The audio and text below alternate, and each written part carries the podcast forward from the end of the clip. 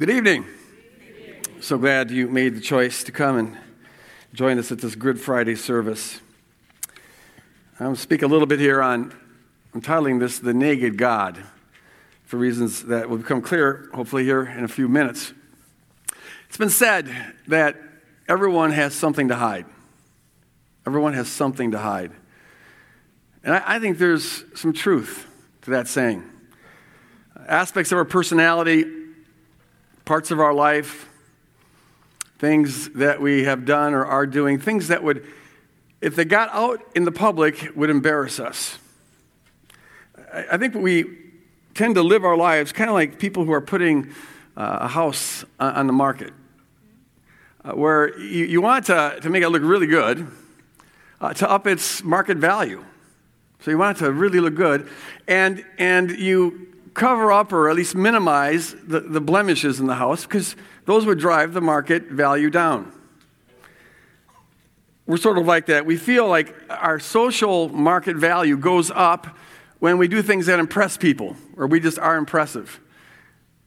But that social value market goes down when we disappoint or when there are things that people would disapprove of. We like to present our best side and we like to hide our worst side. And when that worst side is outed, is made public, well, we feel our market value going down.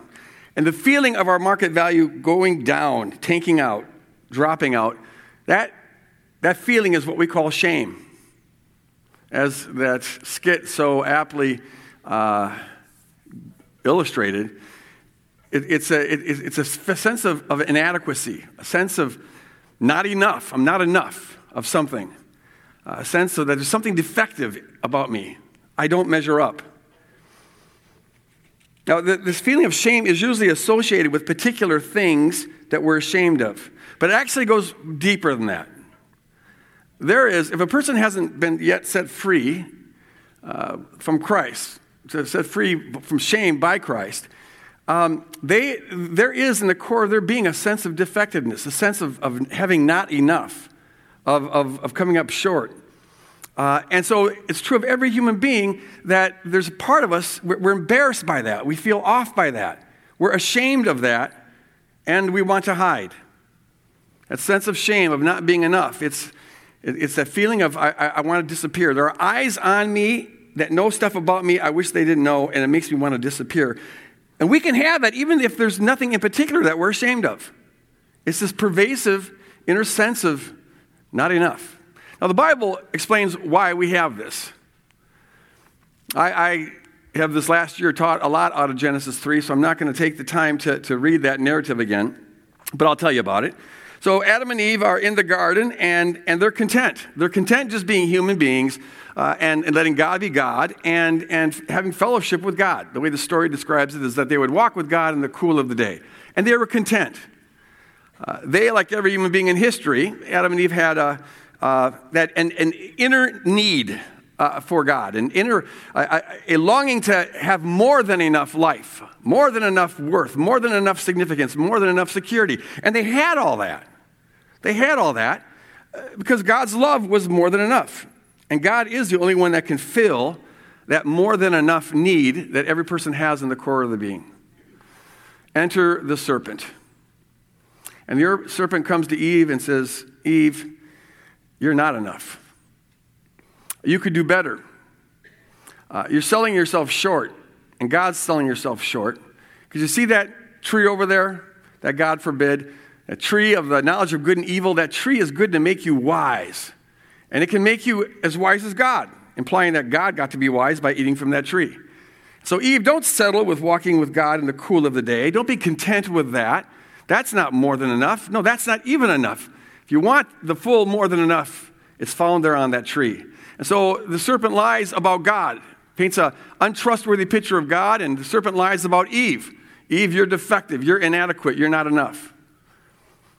Unfortunately, Eve believes that lie about God believes that untrustworthy picture of God, so she stops trusting God to be her source of more than enough life, more than enough worth and significance. And so she starts to feel empty and defective and not enough. And she thinks the answer is found in that tree. And so she eats from the tree, the tree of the knowledge of good and evil, and gives to her husband to eat. And it's called the knowledge of good and evil because it's, it's, it's our addiction to thinking that we are smart enough to be able to discern ultimate good and evil. We're the judges. And so as soon as they eat from that tree, they become judges, they become accusers. And the first thing they judge is themselves. We are defective. There's something wrong about us, this nakedness. And the story symbolizes the, the shame that we have on the inside through nakedness because in ancient Jewish culture, being seen naked by anyone other than your spouse was the most shameful thing that could happen to you. And so they, they are exposed and, and they, they're, they're embarrassed, so they have to hide. And they hide by finding some very creative uses for fig leaves. Uh, they hide from each other. The first thing they judge is themselves, so they hide from each other. And then they judge God to be an austere, vindictive, judgmental deity, so they hide from God. And then when God starts to ask them questions, uh, they hide behind blame deflecting excuses. That, Adam says, The woman that you gave me, she's the one who got me to do this. And the, the, the woman says, No, the serpent that you created uh, got me to do this. They're hiding because they feel inadequate, they feel not enough. And see, unless a person's been freed from shame through Christ, this is the condition of every human being in, in, in history. Uh, we have believed false pictures of God. And people who don't believe in God, that's the ultimate false picture of God. And since we believe false pictures of God, we believe the serpent's lie, um, we, we, we don't trust God. We are unable to trust God to be the source of our longing for more than enough life and more than enough worth and significance. So we run on empty. And as a result, we feel like we're not enough. And as a result, we hide. It's a human race. And as I said before, usually, usually our, our, our shame is attached to particular things, depending on where you're born and how you're raised and what your experiences have been.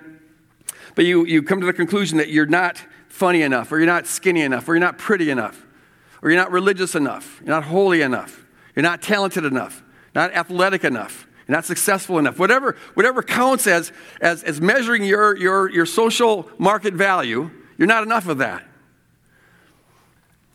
And so our, we, we, we sense our, our, our, market social value going down, and so we hide. Some people hide, as we saw illustrated uh, in the skit. Some people hide behind their performance. They try to be enough, and they find out ways of you know, trying to look better and act better and whatever. Others, they despair of ever meeting the bar of enough, and so they just change the game. If I can't be good at being thin, well, maybe I can be good at being funny. If I can't be good at being smart, well, then maybe I can be good at being athletic. You just trade up the game, trying to find some way to keep your social market value high, and trying to find some ways of hiding the things that would lower your social market value. I've shared before here that when I was in first grade, I came to the conclusion that I'm just not wired in a way that I can ever behave well enough to uh, have my market value go up with adults. I just am not going to have that. So if I can't be good enough at being good to impress the adults, I'll be good enough at being bad to impress my peers. And so I become the class clown. That was the way I, I, I upped my social market value. The class clown who's always getting in trouble. But it was all a ruse. It was all, it was all hiding. It was, this was my fig leaf. This was my fig leaf. This was me hiding my shame. So I'm going to ask a question When did you first learn that you weren't enough? When, can you remember the first time you felt shame? First time you felt your social market value tank? The first time you had to creatively use a fig leaf and find a way to hide? Or maybe more importantly, is there something right now that you feel the need to hide? Something that you feel shame about, that makes you feel not enough, that makes you feel deficient? And this brings us to the cross. The author of Hebrews in Hebrews 12 says this Since we're surrounded by so great a cloud of witnesses, let us also lay aside every weight and sin which clings so closely. And let us run with perseverance the race that is set before us, looking to Jesus, the pioneer and perfecter of our faith, who for the joy that was set before him endured the cross, despising the shame and is seated at the right hand of the throne of God. Jesus despised the shame of the cross. That, the, the Greek word uh, that is used for despise, kataphroneo, it literally means to count as insignificant. Uh, I think a better translation would be he disregarded the shame of the cross because it, when, when this word is applied to people, it means to despise, to consider a person utterly insignificant. But when it has to do with something like shame, it's, it's to like, nah, it's no big deal. Jesus despised the shame of the cross. He considered it no big, big deal. And the reason he considered it no big deal was for the joy that was set before him. As he faced the terrible, nightmarish, God forsaken ordeal of the shameful cross, there was a joy at the other end of it. And the joy was seeing you and me and innumerable other people set free from sin and shame. And for that reason, he considered the shame of the cross insignificant. Now, to appreciate just how huge this is, you have to know something about the crucifixion. Um, crucifixion was the, the Romans' favorite or most common form of execution because it was ideal. It was the, the ultimate deterrent to, for, for, rebellion. Um, if, if any folks would rebel against Rome, they would just send in their troops and round up the rebels and maybe some other innocent bystanders and crucify them on a local hill and leave them there. And it was their way of saying to everybody else, if you mess with us, this is what happens. And what made crucifixion such an uh, excellent deterrent is that it, with almost a demonic brilliance, it combined inflicting maximal pain on people with maximal humiliation. It was designed to do that to deter anyone from ever thinking they should ever rebel against Rome. Uh, so, as happened with Jesus, uh, the Romans would, would, would customarily take the condemned criminal and they, before crucifying him, would absolutely humiliate him, uh, uh abuse him, uh, mock him, and they tried to get the crowds to join in, just as they did with Jesus. Just humiliate the daylights out of the person, mocking in different ways, taunting them. But the most shameful aspect of crucifixion for ancient Jews was the fact that before they did all this, they stripped the condemned criminal completely naked. And the condemned criminal would have to often carry the crossbeam of the cross up to the place of crucifixion, marching through town naked. And people would humiliate them and taunt them and sometimes make crude jokes about their genitalia as they're going up to the cross. And for, for a Jew to be nailed on a cross naked in front of crowds of strangers was the most humiliating thing imaginable. And it would last until the crucified criminal died, which we know from some ancient sources could take up to three days. And we have from ancient records, uh, it's reported that folks would just be passerbys would see these condemned criminals naked on the cross, and they would sometimes mock them and laugh at them and make crude jokes about their genitals. And it was ultimate humiliation and ultimate pain condemned together. Jesus knew all this. He, he knew this would happen to him when he signed up for this deal, but for the joy set before him. He looked at that most humiliating thing that he could possibly go through, and he considered it insignificant. Insignificant. And the joy that was set before him was the joy of seeing multitudes of people set free from their bondage, set free from their sin, set free from their shame, set free from the need to hide. So, how does the cross, how does Jesus' death, his bearing our shame, how does that set us free from shame? And the answer ultimately is that it, sets, it sets us free from shame because by being the ultimate definitive revelation of God. The cross reveals what God is like. And in doing that, it reveals that we are more than enough as we are. And in doing that, it frees us from the need to ever hide. So Jesus said in John 14, goes, I am the way and the truth and the life. That word truth in Greek, it's an interesting word. It's aletheia. And it literally means to uncover something, to reveal something, to uncover something, to be out of hiding. So if Jesus is the uncovering of the true God, what was it that was covering God up? And say, the answer to that is the serpent's lies and all the false things we've ever believed about God. Uh, throughout history, we have covered up the true God by dressing God up uh, in our own image, by dressing God up as a violent deity, a warrior deity, a capricious deity, a deity made in our image, a deity who's jealous, a deity who can be genocidal, a deity, who's, or a God who is, who is, who is uh, uh, self centered and, and out for his own good and can use people to any other kind of ends. We've, we've dressed God up as an ugly God. We've covered up the true God with all of our lies. And what we find on Calvary is Jesus is here unveiling all those false garments that we put on to God, all those lies that we projected onto God. In fact, I, have never quite seen this before, and I don't know what to make of it really, but I'm sure it's not coincidental. But it occurs to me that as Jesus is being stripped naked, his willingness to be stripped naked and, you, and, and suffer humiliation to bear our shame, as he's doing that, he is in the same, at the same time unveiling the true God. He's stripping all those garments off of God. As he is becoming naked to bear our shame, he's revealing the naked God. God who's got nothing to hide. On the cross, we see a God who's saying, This is me, this is all of me, there's nothing hidden here.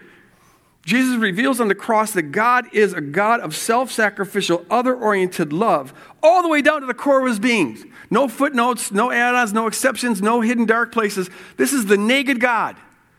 The naked Jesus, who bears our shame, reveals the naked God who removes our shame. And see, when we see that, when we see the true God, by the power of the Spirit, we're once again able to finally trust that God to be the source of our yearning for more than enough life, more, more than enough significance, more than enough worth and security.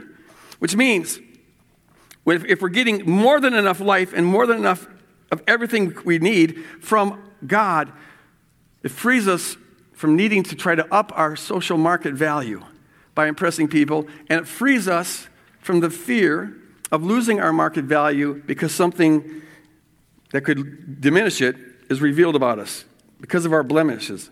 So on Calvary, the naked God installed your, established your value once and for all, and He did it unconditionally. And what the cross says is that your value, your value, is absolutely unsurpassable.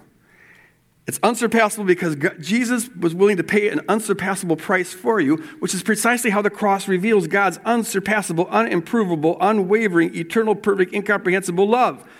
Amen. So, if your if your value, if your core worth, the, the worth that your Creator gives you, if your core value is unsurpassable, it means you can't add to it by, by impressing people, by upping your social market value. And if it's unconditional, it means you can't detract from it by having some imperfection of yours outed.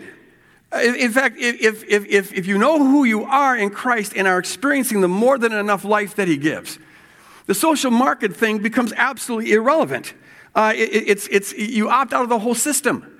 It doesn't matter at all whether your social value is going high or if it's going low. In fact, on the cross, God blows apart the whole market system, the whole market economy. It's like if, if someone were to pass a law today that no one is allowed to ever again buy or sell a house, guess what? I guarantee you that people would not be nearly as concerned about their blemishes. they wouldn't have the need to hide them. You get used to your house's blemishes. You don't even notice it anymore. It's only when you go to sell it that the, the, the real estate agent points out, well, you got to do this, fix this, blah, blah, blah. Make sure you cover up that. Take, take, take away the selling game, and, and there's nothing to hide. There's nothing to gain. There's nothing to lose. If I know that I am loved with an unsurpassable love and that I have unsurpassable worth, I have more than enough worth, well, then I don't need to impress you to try to up my game, and I'm not going to be fearful uh, of, of, of, my market value going lower because you learned something about me. Not that I'm going to parade everything about me in front of you, but we all need some friends that we can do that with. You don't go airing out dirty laundry in front of everybody, but there has to be context where that just doesn't matter anymore. You are who you are. And God is who He is, and that makes everything okay. You are more than enough okay as you are. As you are. And see, here's, here's the beautiful thing. If, if I know that I have more than enough life and significance and security, as I am, with, with my faults and with my wounds, the beautiful paradox is that that's the very thing that begins to grow me out of my faults and begins to heal my wounds. I think a lot of people think that God, you know, he, he frees us from our shame by first freeing us from our sin. But in fact, I think it's the other way around. He first frees us from our shame, and that's what frees us from our sin and, and empowers us to begin to grow in Christ likeness. It's the grace we get up front that changes everything. And not only that, but when I know that I am loved and I have my worth and value more than enough as I am with my faults and with my wounds, that's the thing that empowers me to be able to now unconditionally love others as they are with all their faults and with all their wounds. Amen. It all runs on the love of God revealed on the cross. The naked, the naked Christ who bore our shame reveals the naked God who removes our shame, which means we no longer need to be ashamed of being naked. And I'm not talking about literally taking off our clothes. It's way too cold in Minnesota to do that. But I am saying get rid of all of the things we put on to cover up, uh, to, to get real, to get honest, to get vulnerable with God, with ourselves, and with those people in our life for whom it's appropriate to be that real and that raw and that honest. You need not be ashamed. For the joy of seeing us set free from our sin and our shame, Christ disregarded the shame of the cross. He thought it insignificant. He judged it to be insignificant. And that changes absolutely everything if we will just trust in Him. Can we look to Him as the source of everything that's ultimately important in our, our life?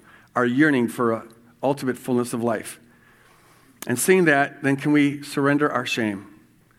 Can we take that shame, which maybe some are feeling right now, that I'm not enough, I'm inadequate, there's something defective. Other people can be perfectly loved by God, but not me. If that is you tonight, whether it's attached to particular things that you're ashamed of, or whether it's just sort of a pervasive, sort of gnawing thing, Jesus wants so badly to set you free. You are the joy that drove him to the cross. He wants you to be set free. And our prayers tonight, in understanding what the cross is all about, you can take that shame and give it to him and let him cast it as far as the east is from the west. Let him let it be gone. Let him annihilate it. Let him destroy it. He is more than enough. He is more than enough, which means you never need to worry about being less than enough, as you are right here and right now we serve a more than enough God. You know, I think sometimes we think, does he have the grace to forgive this after what I've done and who I am? And how, does he have the grace? Does he have enough grace for me? And the truth is, he's got more than enough grace. He's a more than enough God. He's got grace not only to forgive, but as Sharice just saying, his grace actually takes the things that hindered the love and somehow they become part of the story. He's a master at bringing good out of evil and beauty out of ugliness. And it takes all that we have been through the good, the bad, the ugly and weaves it together in a tapestry. And it becomes part of the jewel you wear as a crown. The magnificent God who shows off his more than enough grace by over forgiving us. And he takes the stuff that we were begging for forgiveness and he actually uses it for his own glory, to your advantage, to the advantage of the kingdom. Beautiful God. He says, Don't be afraid of intimacy. That word intimacy, you can think of it as into me, see. On the cross, this is God saying, Into me, see. Look into my innermost heart. There's nothing but this all the way down, this love for you. Now, can I look into you? And see what I already know. But it's good for us to say, Into me, see. Look into my heart and offer that all up to Him. And watch what He's going to do. It's beautiful.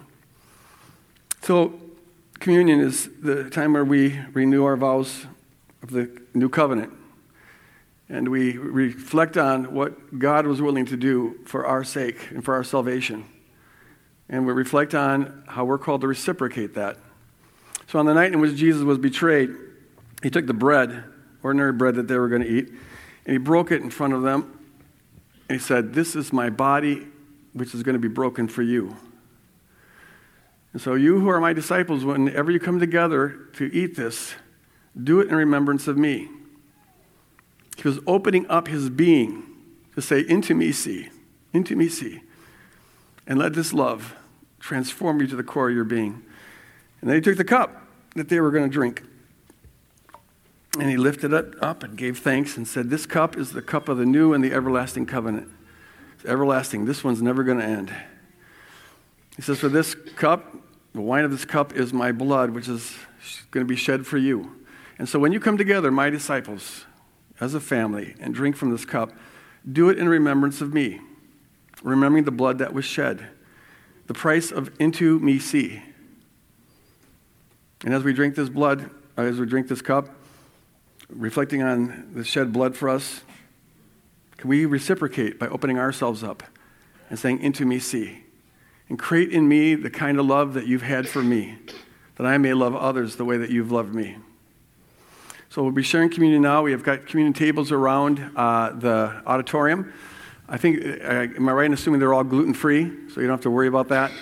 And um, we're going to a time of worship. And so let's turn all of our heart, all of our mind, all of our soul onto the one that we're singing to and what we're singing about. And when you're ready, just go up and, and uh, take the elements. If you have some people here with you that you share kingdom life with, feel free to go and do that together, whether you're a family or a group of friends, and share communion together. Holy Spirit, come. You're already here. We sense you already. But Lord, let your love be poured out here in this auditorium drown us like a pebble on the bottom of Niagara Falls.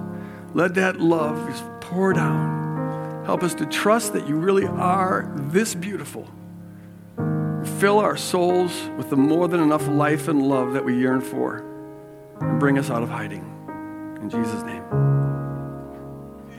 God, this unsurpassably beautiful God, it, it, He does everything just the opposite of the world. Because in the world, in this the social market system of the world, everything's got to be earned. And if you got a debt to pay off, you got to pay it off. And then they'll say, okay, you're free of their debt. But this God gives it all up front because He paid it all. He gives it all up front.